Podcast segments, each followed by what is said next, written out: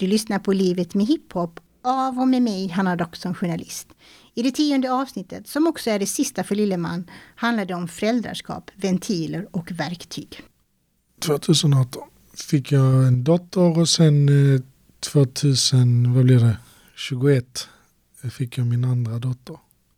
Nej, det är spännande. Jag, jag, jag, jag, kan väl säga att jag är väl ingen småbarnsförälder på det sättet. Jag tycker det är skönt nu när de börjar bli lite större och sånt. Jag tycker mer om det.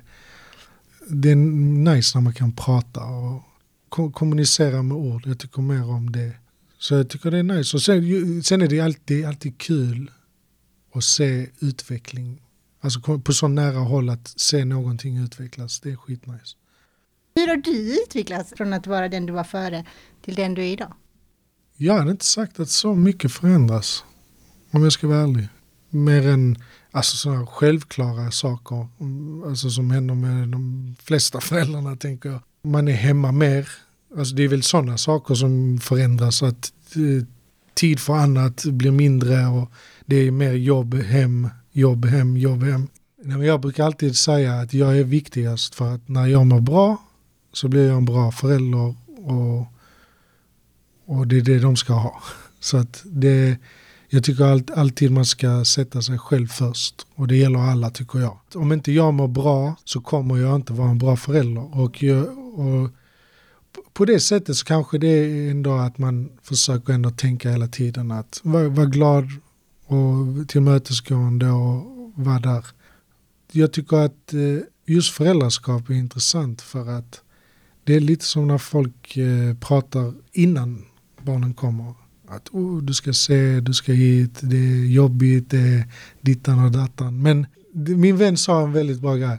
Alla tips och tricks och eh, åsikter och tankar som folk har innan du får barn, skriv ner dem på en lapp. Och dagen den ploppar ut så tar du den lappen, skrynklar ihop den och kastar den i papperskorgen. Det är lite så det för att det är helt nytt. Det är känslor du inte ens visste fanns. Det, från att vara helt cool lugn med i stort sett allt till att Åh, det är konstig färg på bajset. Vi ring 112. Nej men du vet så här. Just det här med första barnet, allting var väldigt så, åh akta, du vet så här jättemycket stress.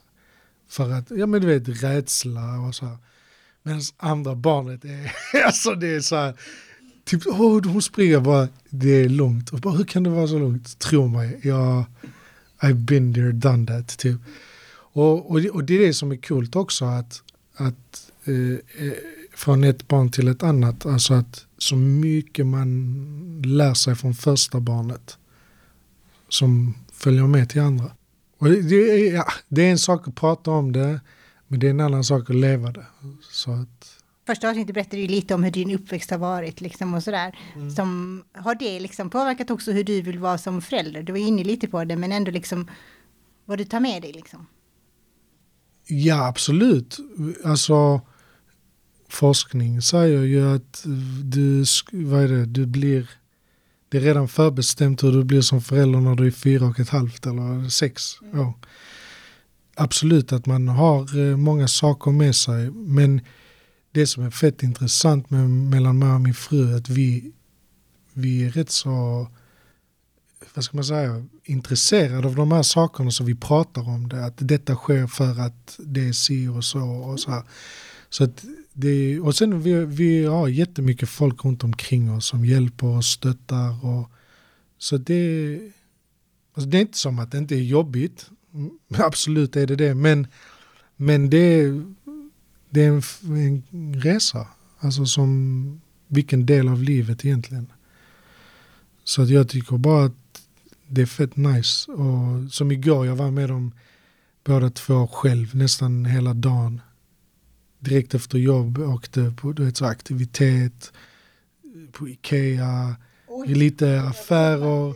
Så vi, så vi gjorde så här fyra trips inom loppet av några timmar. Och sen just där att det är ju nytt, många saker är nytt för dem. Ah, vad är det och varför ska vi dit där och vad gör man där? Och, och sen just att få vara med där i de samtalen och sen komma hem och se dem slockna som alltså, så på tio minuter. Och du vet så här, skitcoolt. Men kanske i stunden när man är där i Ikea, de springer runt och du vet, man känner ah, varför kom jag hit och så här. Men du vet, när du tänker så sen, det var ändå nice.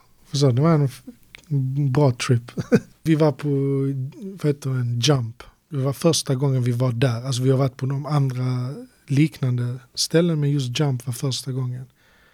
Och just att se den glädjen när de får komma in och du vet, trampoliner överallt. Och det, jag vet inte, det, det är en cool känsla att få se de reaktionerna. Och, och sen just det här att försöka ge barnen, det låter kliché med allt som man själv inte fick, om du fattar vad jag menar.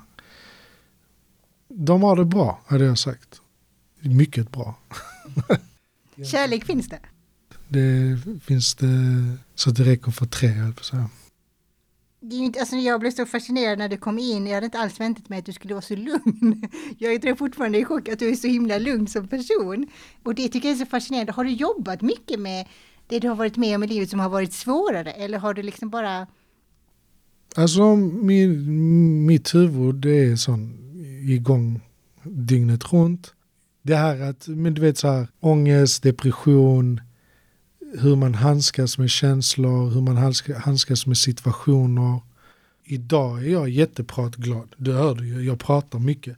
Men förr var jag inte det, för då hade jag en, en penna som kanalen, förstår du? Och därför säger jag nu, ju mer jag pratar, desto sämre rappare är jag. För att om jag säger en punchline här så är min hjärna lite så här, du kan inte säga det i en låttext för du har redan sagt det i en podd. Typ. Fattar du? Menar lite så. Medan när jag är tystlåten och inte pratar så mycket så kommer de sakerna oftast ut på låtarna. Det har jag väl lärt mig genom åren att det är så jag fungerar. Jag behöver en ventil. Sen om det är film, musik, jobb, samtal med vänner. Eller, eller fri. Ja, och, och så länge jag har ventilerna så är det cool. Men direkt du stänger dem så är jag väl väldigt deprimerad människa. För att hjärnan är som den är. Jag, jag tror att ju äldre man blir desto mer medveten blir man. Om man bara går tillbaka till det vi snackade om innan med musik och sånt så var det ju på riktigt min dagbok. Jag tror många är som mig i det sättet. Det är bara kanske att de inte har kommit fram till det än. Att eh, de behöver hitta sin ventil, sin dörr, sin bana, sin väg eller vad man vill kalla det för. Och där, jag tror att när du får vara den som jobbar med dig själv. Jag tror inte alltid det är så bra. Du är ju inte smartare än vad du är och ibland så sitter du på tankar och känslor som kanske inte din erfarenhet, kompetens eller vad det nu är det räcker inte till. Och då är det fel hjärna att lyssna på. Och det tror jag lärde mig snabbt. Att det, det finns folk som kan mer om detta än vad jag kan. Och då söker jag mig ditåt och försöker lära mig ett och annat. För du fick ju en diagnos som du sa. Jag var 24 när jag gjorde utredning. Så jag, jag har ju gått runt och varit eh, ett monster många år där när jag var yngre. Och trott att det är något fel. Alltså fel på mig och du vet varför och så här. Men sen, sen ju äldre jag blev så ju mer fattar jag men det är någonting. Sen när man fick det på pappret så blev det mer en sån obvious grej att ja, no shit. jag hade nog sagt att jag har varit lugn sen jag var 15, 16. För att till och med lite innan det, för att direkt jag började skriva, direkt jag fick det verktyget, skrev jag ju mycket och ofta. Jag säger det i min senaste singel jag släppte. Jag skrev bara när jag led, så jag led. Direkt det var något så skrev man. Som sagt, så när jag fann min, mitt sätt att få ut det på så blev jag mycket, mycket lugnare i, i nästan alla sammanhang. Men sen hjärnan är vad den är. Jag tror det är viktigt att hitta sin, sitt sätt. Och jag har hittat mina. Jag har många nu. När jag var yngre var det skriva texter. Nu är jag flera verktyg. Och jag tror att om man kan hitta sina verktyg snabbt, tidigt, så löser sig rätt så mycket. Du har lyssnat på Livet med hiphop. I nästa avsnitt tar den yngsta deltagaren i podden plats. Det handlar om Dennis Landén. Producent är jag, Hanna Doxon.